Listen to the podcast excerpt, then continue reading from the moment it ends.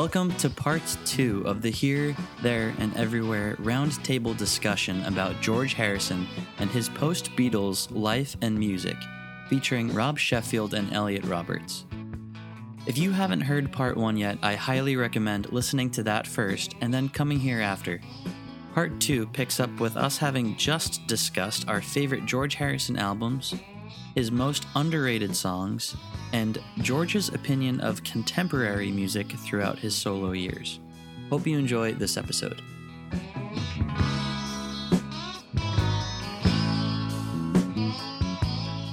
So while we're on the subject of Paul's affinity for always wanting to participate in contemporary music trends, this might be a good time to bring up the recent big news that came out the other week, that a new Beatles track, the final Beatles song, will be released this year. That is according to Paul McCartney himself. And right now, headlines are describing the song like it's going to be another example of Paul embracing this AI trend in music where, you know, we can make new songs sound like they're being sung by artists who are no longer with us. I think that the use of artificial intelligence in this new Beatles song is going to be more along the lines of how they used AI in Peter Jackson's Get Back documentary, where they're able to remove all excess noises from the track and make the original take sound fresh and clean. But I'd love to get your thoughts on this new song that's going to be coming out this year. Yeah, I think it's when we read AI, it's merely the machine learning technology that was used in Get Back to, you know, separate a guitar, vocals, drums from a very otherwise muddy mix, something that they didn't have the ability to do on the anthology when they made Free as a Bird and Real Love. They listened to Now and Then, which is the song that we all believe it is, unless he's going to pull a fast one on us and release Carnival of Light. But I believe it's, Now and Then. George, Paul actually said in I think a BBC interview later on that they listened to it and George was saying, "Oh, it's fucking rubbish. This, yeah." Just not into it. And Paul was like, "No, George, this is John." But because the Beatles are a democracy, they didn't want to do it. But the reasons why it was quote unquote fucking rubbish from George may be because of the quality of the recording. Those you know, home demos of John's didn't sound that great. But now with technology, perhaps they can be dusted off and put to good use. I mean, I know there's also another clip from George where he says, "I hope someone, you know, takes my old crap demos and turns them into hit records." He said that around the time of Anthology. So I think that is license for this song to come out. I know it's a bit contentious amongst fans that, you know, they're not getting the say of all four of them or even three of them, but I'm very excited for it to come out. And I think, you know, I don't think they're going to create new vocals of John's using AI. I think that would be quite morbid, but I really don't think that that's what's going on here at all. I think they're just cleaning up an older demo. Yeah, I think the headlines have been so trying to frighten people, you know, and also the familiar headlines trying to demonize Paul by saying, "Look what he's doing now. He's using HAL 9000 to create a fake Beatles song." So I'm determined to make up my mind about this when I actually hear the results, because, you know, I've been listening to bad Beatles imitations as long as there have been bad Beatles imitations, and, you know, whatever the technology used to make bad Beatles imitations, nobody's ever had any trouble hearing the difference between the Beatles and the real thing. I don't think anybody has to worry that somebody will use AI, you know, which very vague and confusing and elusive term, especially in a context like this, since this is technology that, like you said, is, you know, machine learning has been around for a while. But the whole idea that, you know, I don't think we need to worry about somebody fabricating Beatles songs that we won't be able to tell from the real thing, because it's pretty well documented that many brilliant minds have spent their entire careers trying to duplicate the magic of the Beatles artificially, and it cannot be done. Honestly, if the Bee Gees couldn't do it with the Sgt. Pepper movie, It'll never be done. I always smile when I think of what Robin Gibbs said, you know, that when our Sgt. Pepper comes out, it will be as if theirs never existed. I mean, he actually said this and he believed it, you know? And the thing is, like, for people to have that same fear now that, oh, there's going to be an artificial version of the Beatles that's going to replace the real thing. There's no reason at all to be worried about that. But I guess you can't tell people not to use these scare headlines when they are so effective at punching people's buttons. Totally. I agree. I think if this is Now and Then, and all they're doing is cleaning up the original track, then I'm actually really excited for this to come out. And Elliot, I think you're right. I think George might have liked the song, but I mean, we know that the issue he commented on was its sound. I mean, who really knows why he didn't want to keep working on it? Maybe he was just tired of having to see Paul in the studio at that point. Possibly. I don't know what could give you that idea. Also, I love that one moment in the anthology sessions where George and Ringo are already in the studio, and then Paul walks in wearing a leather jacket, spots the camera immediately with his huge persona filling up the room, and then George deflates the whole persona in like 2 seconds, and he's like, "Is that a vegetarian leather jacket?" Oh, it's a vegetarian leather jacket. Yeah? Yes. And then Paul's just kind of speechless and laughs, and he's like, "Yeah," and yeah. Suddenly they're back on equal ground, and love that. That's so funny. Yeah. Speaking of Paul and George working together post-Beatles, how do you think George's relationships with himself, with each of the Beatles, and with the idea of the Beatles changed since their breakup, like 1970, All Things Must Pass? I'm interested to hear your take on this first, Rob.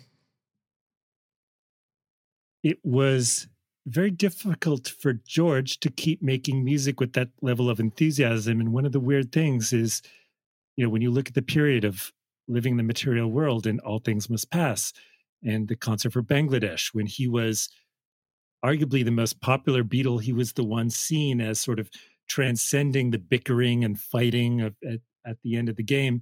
He was the one who was moving on, who was proving his musicianship.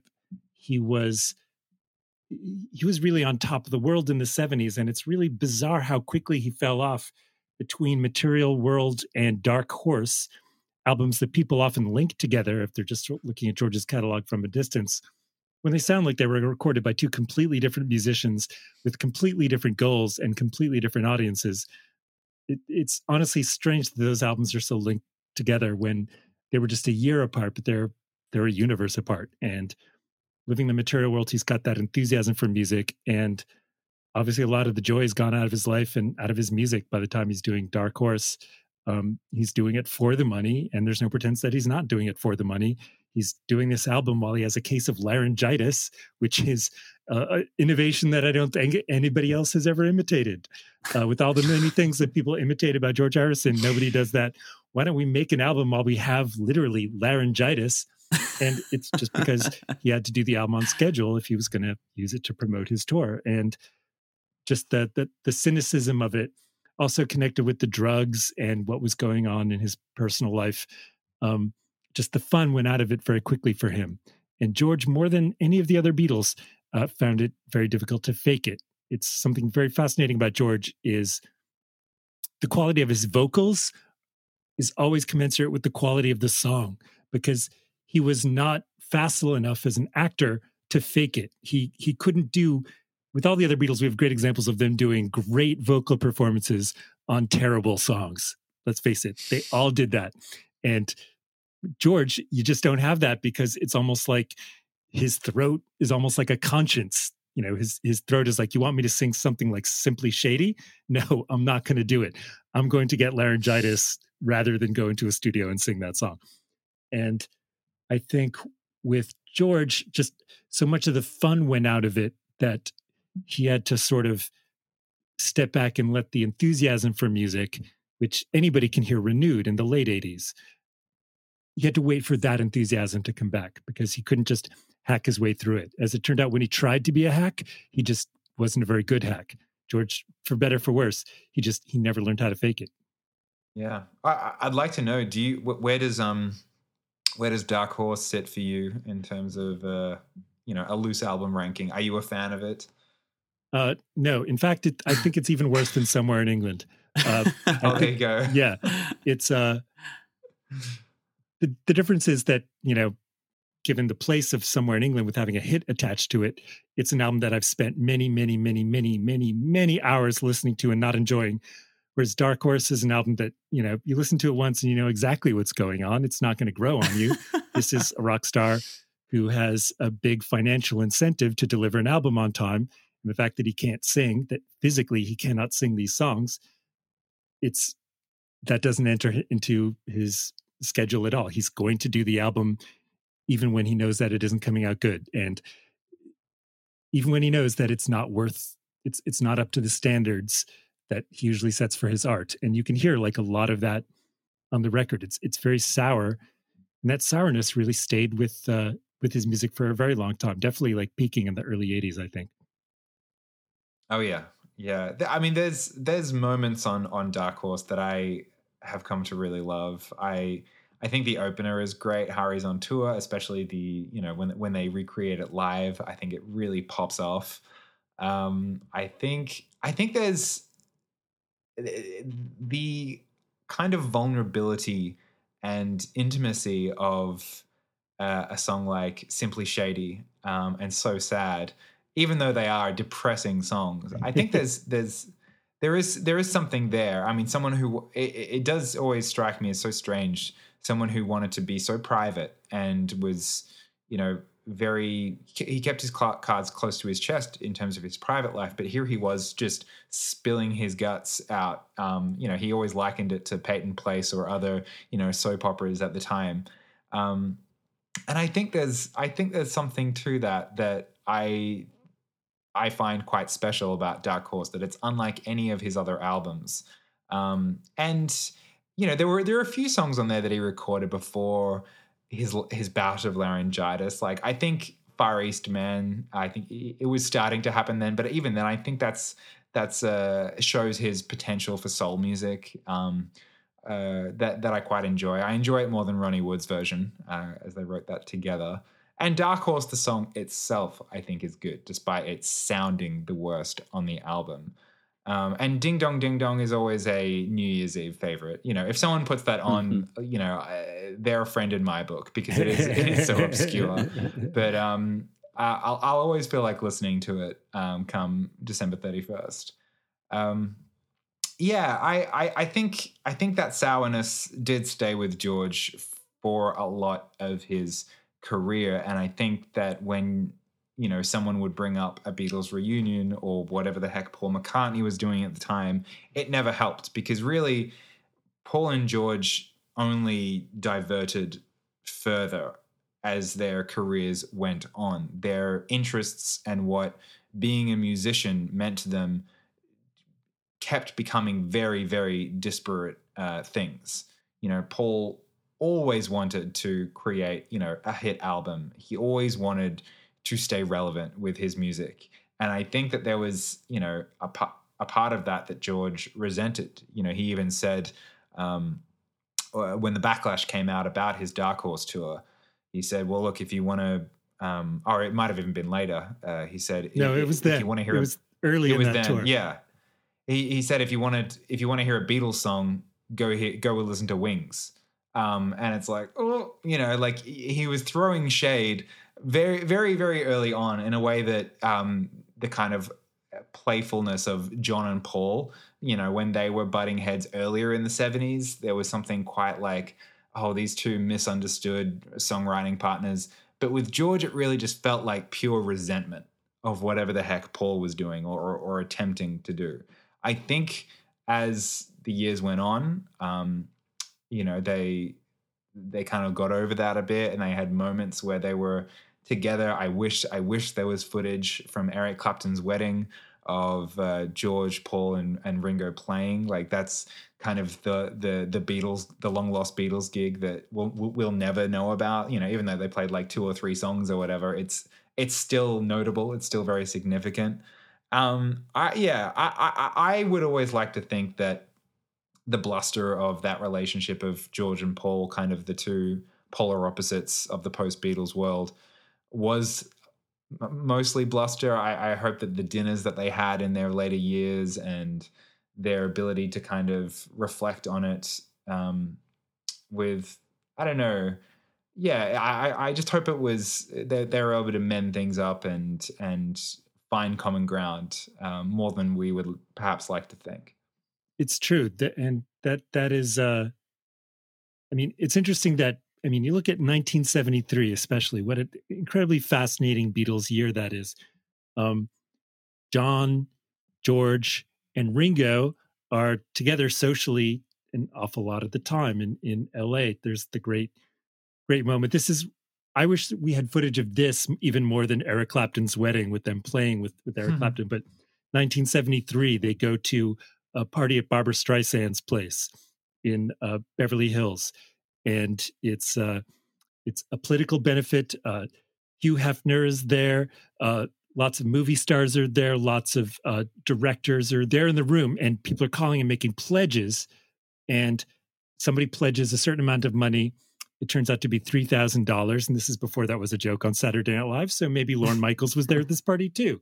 But if the three Beatles who were there will sing With a Little Help from My Friends. And Barbra Streisand says, like, oh, no, they're tired, they're rusty. So she sings it, which is very gallant of her, being a very good hostess. But then she and George stay up all night until dawn talking about songs for her next album that she wants him to write. And they're eating the hors d'oeuvres in the kitchen. That, to me, that is footage I would love to watch. I would love that as a sequel to Two of Us, just George and Barbra Streisand sitting in the kitchen of her mansion. I love that because it's a moment where it's really kind of a last moment for George in the 70s where he really sees a huge high-profile pop career as something that he actually wants, and that is something that he embraces rather than flees from. And it's just fascinating in the way that with all three of the Beatles who weren't Paul, how confused they were in 1973 and for many years afterwards by the fact that the world still loves the Beatles so much. And whereas it seemed Paul was a little more unsurprised by that. Paul was like, of course, people still love the Beatles. Whereas the other three, especially when you get, 1973, you get the Red and Blue albums coming out, the 1962, 66, and the 1967, 1970 compilations, which are blockbuster sales phenomenons. And like all the Beatles are really surprised and weirded out by the fact that they're so popular, that these are songs that are so old. And for George, it's both inspiring and threatening. And there's something kind of beautiful about the sort of inspiration that had for him. Yeah, I think that the awareness of the Beatles' music still being big and popular is definitely there on Living in the Material World from 1973. I think it's the title track. George directly mentions John, Paul, and Ringo, and he kind of breaks that fourth wall between him and the audience. And I assume that mention meant that he was on good terms with them, or at least not bad terms. I don't know. Sometimes I listen to that song and I do think that. But other times I think what he's communicating with that song is that we're stuck here in the material world. I think that's one of the last lyrics he sings in that song, where that this is not really where we want to be. There is something better. That's not the material world. It's the spiritual world. It's the astral world. And that's what George is, especially with that album, attempting to reach. And it's the last real effort where he wants his listeners. He believes perhaps he can convince his listeners and his fans that this is actually, the way to go. John and Paul here in the material world, that's not it. I think it's playful, and I don't think it's I think it is a bit vague which way it goes, even with the, we got Richie on the tour. It's very funny. It's very cute. But I also think that he's pointing out something, that the troubles and the things we go through in the material world aren't where it's at. That's my take on it. I don't know. I think there could be 100 different versions of what that the inclusion of the other Beatles names means in that song. Sure, it's very fascinating. It's like you said, it's a very vague moment. He's almost ambivalent about it. You know, he doesn't go all the way and make it. I mean, to me, it's a really kind of sweet shout out. He's obviously in a very dark and confused place when he does that song. Funny because he doesn't have anything really to say in that song about the spiritual world. He just can't stop talking about how much he resents being in the material world, you know, frustrated in the material world, you know, like, I can't say what I'm doing here, and he's really upset about the fact that he's trapped in the material world. And it's really kind of funny that in the middle of this, like, really like lost and very dour and very kind of vague sort of song, he finds one human connection that brings some sort of meaning to his journey in life, to his being a human being, being in the material world. And that's his connection to John and Paul and Richie. And it's a really sweet moment that you could definitely tell he's not really sure how he feels about it. And that, I guess, to me is what makes it so beautiful, that he's sort of offering, he's thinking out loud to the listener and saying, look, I don't know what this means. Is this something I should be glad about or not? It's funny because he knows that the listener who might have maybe dozed off in the first half of that song is going to suddenly wake up and go, wait, he's singing about John and Paul. And there, he just called Ringo Richie. This is at a time when nobody knows that Ringo is called Richie. Like none of the millions of people who bought that album were familiar with the idea that Richie was Ringo's name. And Richie is right there in the room playing drums on the song. It's a very sweet moment, and a moment where you have a sense of, you know, he's like, the only people who I feel any common connection to right now are the three Beatles, who I have this gigantic, messy, chaotic relationship with that I've already been complaining about earlier on the album. And there's something really beautiful about that. It's like the beautiful moment every night on his 1974 tour, what he would do In My Life. And you could hear in every single performance of that he is really deeply conflicted about having been a Beatle. And he's like, I know that people are going to like this if I sing In My Life, that this is going to be their favorite moment of the show. And I don't know what I feel about that. He's obviously like very ambivalent, but it's always got a sweet moment at the end where he says, and it always sounds very sincere when he says, I want to dedicate that to John and Paul and Ringo and the exes. Sometimes he says just the exes. Sometimes he singles out John for writing the song, but it's always really beautiful that he's got this personal memory that he's making part of the show. And Elliot, like you said, he's a very private person. This doesn't come naturally to him. And yet he's openly ambivalent and conflicted about what it means. Yeah, absolutely. You know, this actually leads me into the next topic that I'd love to discuss with you guys, because upon its release, Living in the Material World didn't live up to critics' expectations, especially following All Things Must Pass. A big criticism of Living in the Material World was that it was too preachy or too spiritual at points. Now, how do you guys think that spirituality and George's opinion on world events played a role in his music and career? Do you find that it's all too much sometimes and think that it sometimes ruins what's otherwise a great musical moment? Or do you think that it actually enhances his music, allowing the listener to become more familiar with, you know, his beliefs and closer to who he is? I mean, I said this before. I think it's George's best moments in music is where he's allowed to just sing what's in his heart and sing, you know, create his spiritual vision and set it to music.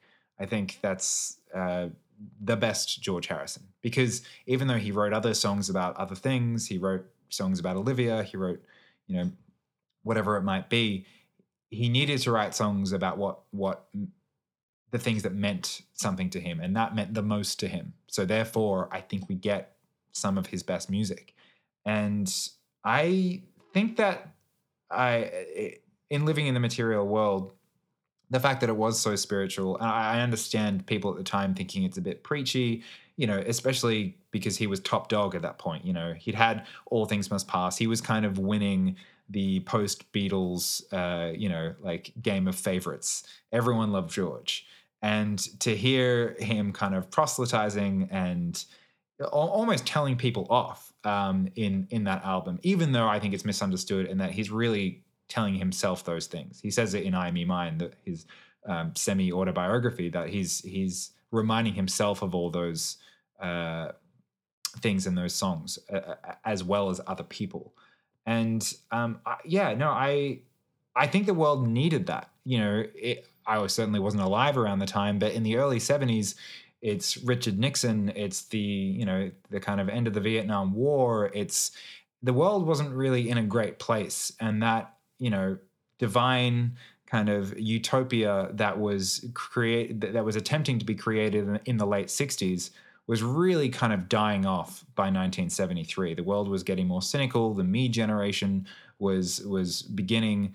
But George Harrison was one of the few artists that didn't forget, that message. Even though he seemed to want to distance himself from the Beatles, he fought to preserve their greatest message, being love, give me love.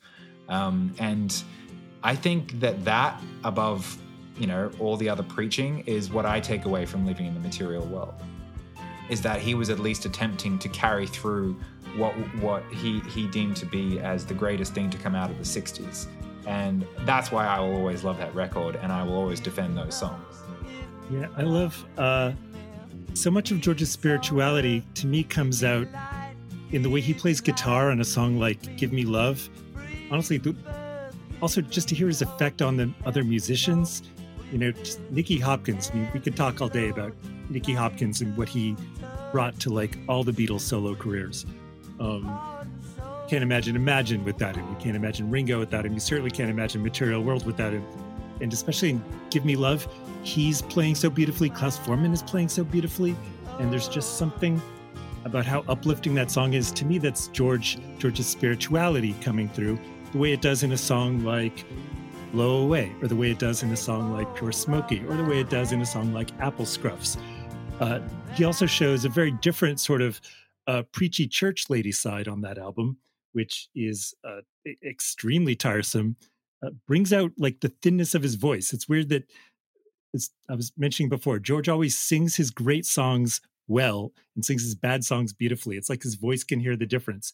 And you can hear in some of the songs where he gets really preachy that, his heart might be in it, but his voice is not in it. And that there's definitely something, you can definitely tell why the millions of people who bought this album thought, we love this guy. We want to hear him sing something like Give Me Love. We want to hear him sing something like, Don't Let Me Wait Too Long, or Be Here Now, these beautiful songs.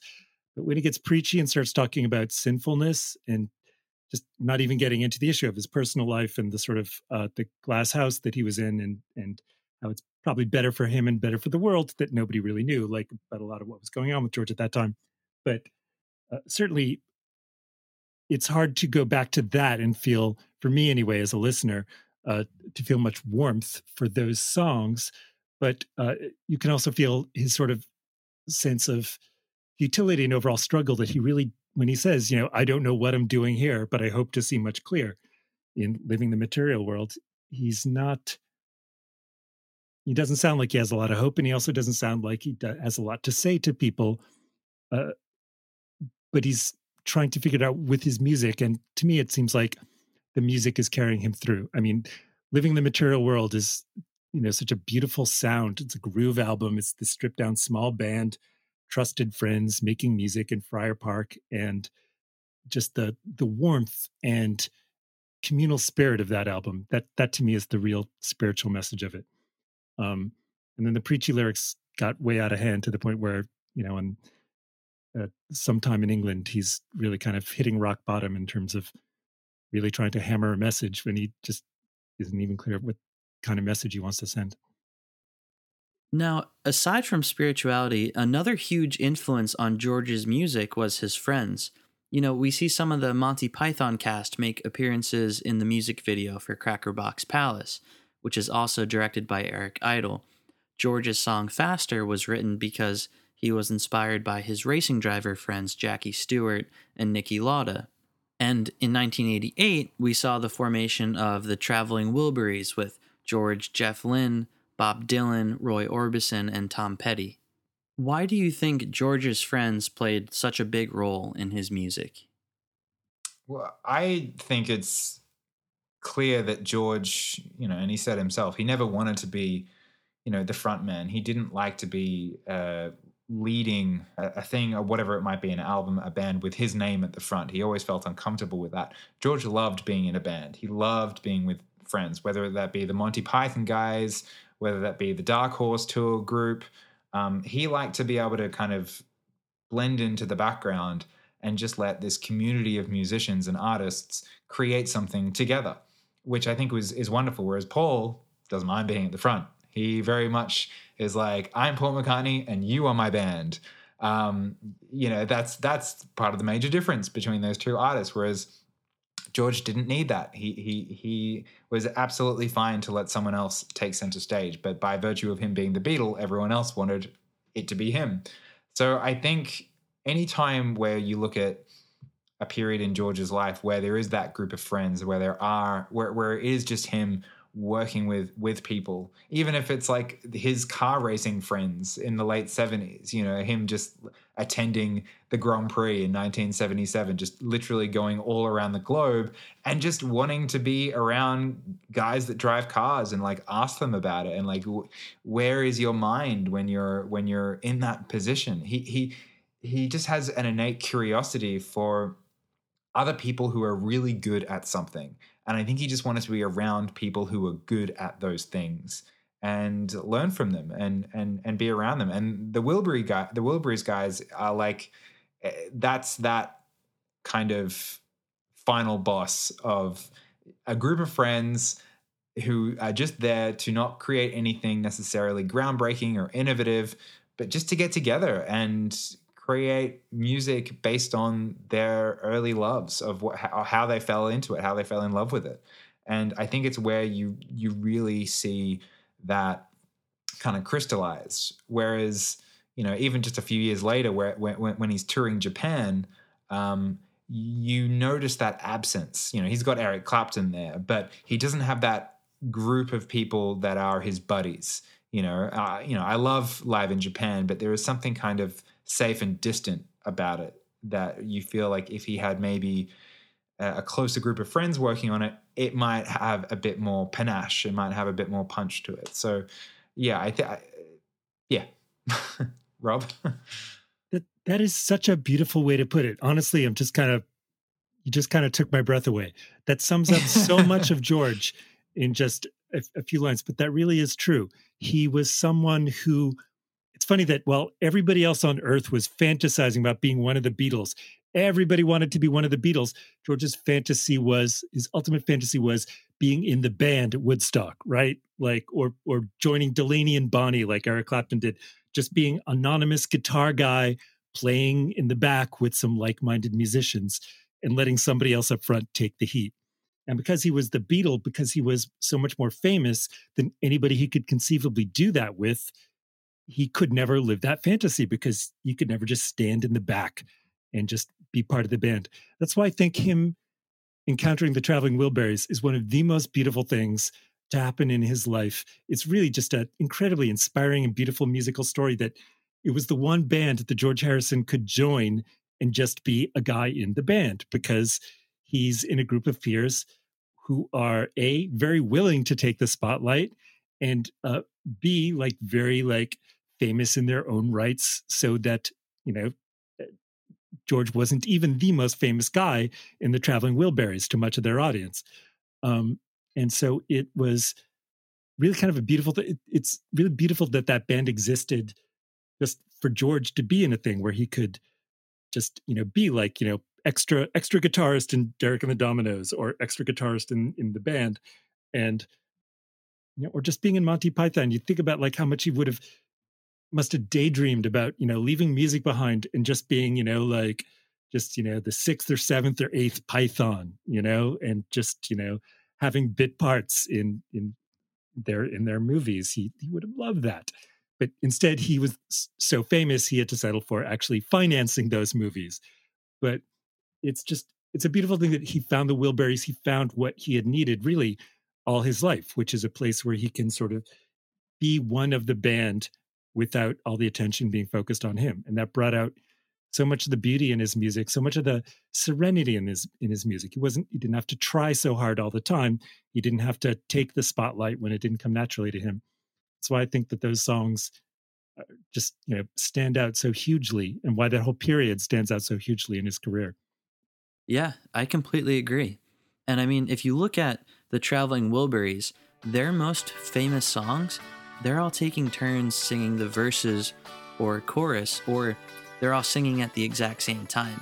Like, none of them are really presenting themselves as the leader, which I think shows how having like-minded people around you really produces magical music. I mean, I might be biased because I really love every song by the Traveling Wilburys, though.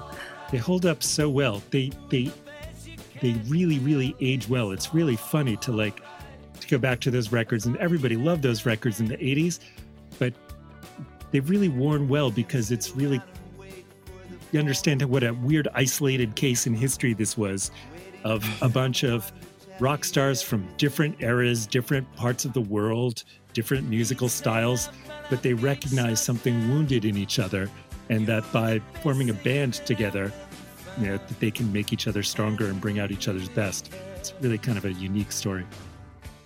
And it's from a time where a lot of music has now not aged well. Part of the reason why, you know, there's a lot of good songwriting on Flowers in the Dirt and a lot of good songs on Paul McCartney's Flowers in the Dirt, but there are a lot of moments on that album that sound like garbage today, purely from the production and the awful synth bass, and you know, and there's a bit of that in Cloud Nine with Jeff Lynne's stamp on it. But because the Wilburys weren't trying to innovate, they weren't trying to sound contemporary, it now has aged better than most other music from around that time, at least from an aging rocker perspective, you know. Absolutely. I don't know if any of you were you're probably both too young to have been listening to the Traveling Wilburys in the 80s. But something that was really striking about that, I was a Dylan freak, and I remember that album and listening to, you know, the Dylan songs on that record, especially Tweeter and the Monkey Man, and thinking he can still do this, like he can still write songs like this, because he hasn't done it on any of his own albums in many, many, many years, and it's like Dylan can still write funny, brilliant Dylan songs. And it's funny that was such a freeing environment for Dylan, because he didn't have to stand up and be, I'm Bob Dylan, I'm the prophet, I'm the spokesman of a generation, I'm the poet, we'll be winning the Nobel Prize someday. He's just like one guy in the band, and he can sing a couple songs per album. And for all of them in their different ways, it was so inspiring. You hear how much like mutual generosity goes into that arrangement. I mean, Tom Petty was more famous in 1989, 1988 than all those guys put together in terms of the music he was making right now. And it was just really kind of beautiful that he was at this peak in his career, and that he, you know, went from one group, the Heartbreakers, to this other group where other people were just so inspired by having a bigger star in the group. It's hard to describe. If you had a time machine and went back to 1988, the sheer weirdness of turning on Top 40 radio and hearing this song comes out, and it's George Harrison, and then you hear Tom Petty and Bob Dylan singing the bridge, and then suddenly out of nowhere, Roy Orbison starts singing. It's like, what in God's name is happening here?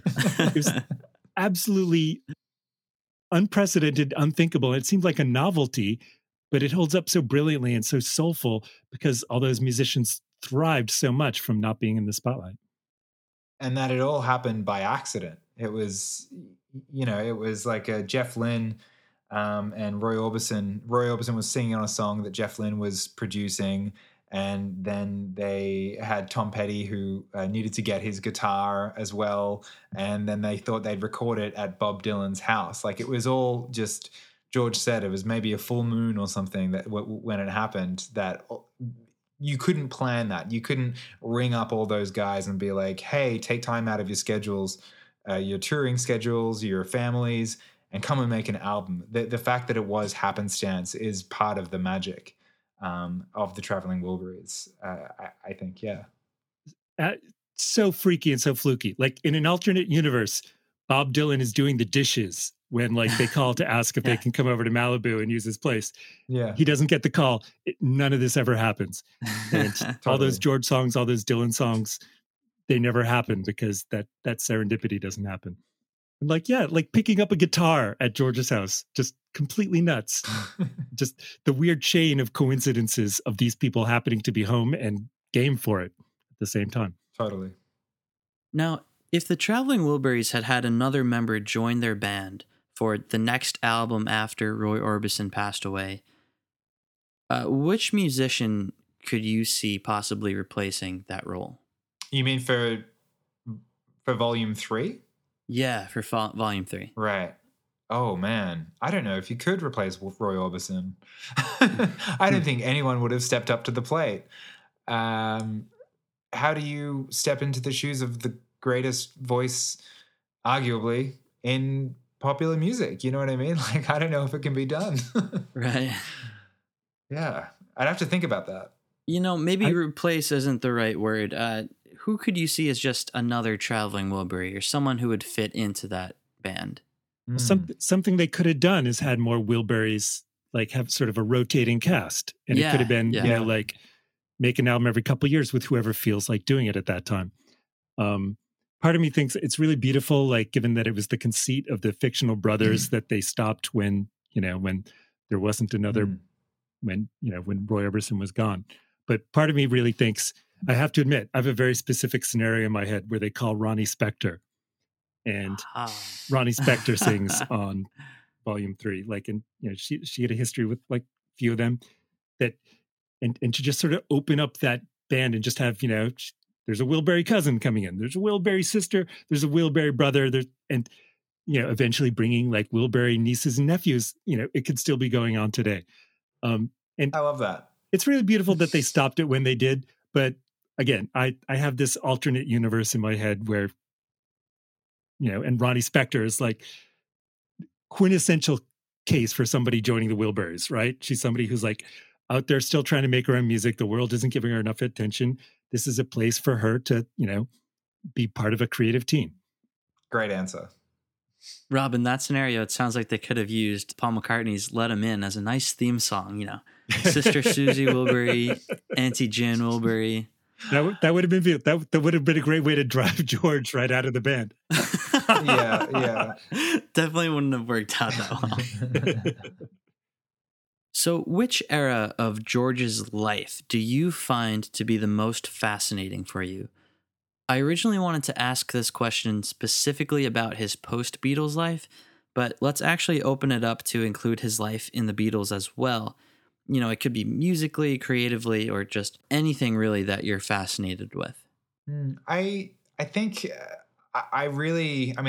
musically, I really love the late 70s, the 33 and a third and George Harrison era. But personally, I think there was something truly fascinating about the final years of George's life, you know, where he knew he was going to die. And it's like this moment that he'd been preparing for his whole adult life is, you know, the act of leaving his body.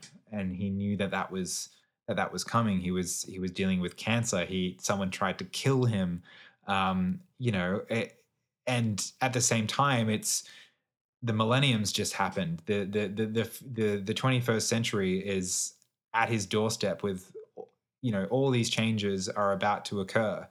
You know, he dies a couple of months after, or even just like a month after 9/11. Like I really wonder what George's take on the world. I guess that's Brainwashed. That's kind of literally the song Brainwashed. But I would love to know in the last years of his life, the way George thought about all this stuff, how he then thought about the Beatles, you know, without any kind of pretense of needing to make more music or needing to get back together with the Beatles or whatever it might be. I just think that George in his later years, I think, is the most fascinating, in the same way that I think if he lived on today, he would have only grown more fascinating, and with just he would have been a wonderful person to turn to in such dark times. Yeah, absolutely. I mean, like Elliot, I mean, you really you opened a pretty big door into how the world would be different and how George would have adapted if he'd had, you know, many more years, as he deserved. And honestly, as we deserved to have a lot more of George than we did. I think he would have had a great 2000s musically, the way Paul did and the way Ringo did. You know, like George passed away in late 2001. Paul comes back a few years later. I mean, he made other albums, but Chaos and Creation in the Backyard, like, to me, that kicks off one of the great runs that any in the whole Beatles story. Paul since Chaos and Creation, I mean, it's been just a mind-blowingly great 20-year time to be a Paul McCartney fan. And Ringo has made so many great songs. I mean, obviously, he's been focusing largely on his calling as a band leader and as a live performer. But Ringo's made most of his best solo recordings in the past 15, 20 years. And if you're listening and you haven't checked them out, I'm not necessarily saying that, you know, like you're missing out on like gigantic musical genius, but like a lot of fun came into it for Ringo doing it in the 2000s and in 2010s that wasn't necessarily there for him when he was trying to do it in the 80s. And I think George would have been part of that. I think he would have sort of relaxed into his senior statesman role the way that Paul and Ringo did. And I think he would have written really sarcastic, bitchy, nasty songs about the world as it was at that time. And quite frankly, I'm still always mourning that we didn't get to hear them, because they would have been really sarcastic, really bitchy, and really nasty. And they would have been, at least some of them would have been just really welcome artifacts from that time. But George's life had so many fascinating periods. I'm just going to go ahead and leave the Beatles behind, just because that's such a like different story and feels like a to me, the most interesting things about George are the things that he continued from that period. His religious experience, such a fascinating thing, because he converted so suddenly and he found religion and adopted religion so suddenly in a way that would have made, well, given all our observations of human nature, that would suggest that it would be something that would burn out kind of fast. And that was something that became a more complex devotion as his life went on. To me, that's such a fascinating part of George's life, is his spirituality, his struggle to combine it with his music, that he has this ferocious musical genius, that he's got this intense religious devotion, and sometimes he can make them line up and they're in sync, and sometimes they clash in really discordant ways, both personally and artistically. And it's really fascinating to me that was a lifelong thing that expanded for him. I really feel like at the time that we lost George, obviously, you know, it's like 20, 22 years, 23 years, and I'm still like really ticked off about losing George so young. But he, I feel like he had a lot more to give. And I feel like he, and especially, I mean, Olivia is such a fascinating figure in her own right, but like clearly, like, you know, every fan has to be grateful for what Olivia brought to George's life in terms of musical inspiration and personal inspiration. So I feel in many ways like George as an old man would have been just a fascinating, cranky, belligerent, hostile, unpleasable, incorrigible, and frankly impossible character that I think we really, really would have enjoyed having him around. Yeah, I often think that if, I mean, this is a big hypothetical, but if John and George had lived, how much John would have loved social media and Twitter, probably to a huge fault.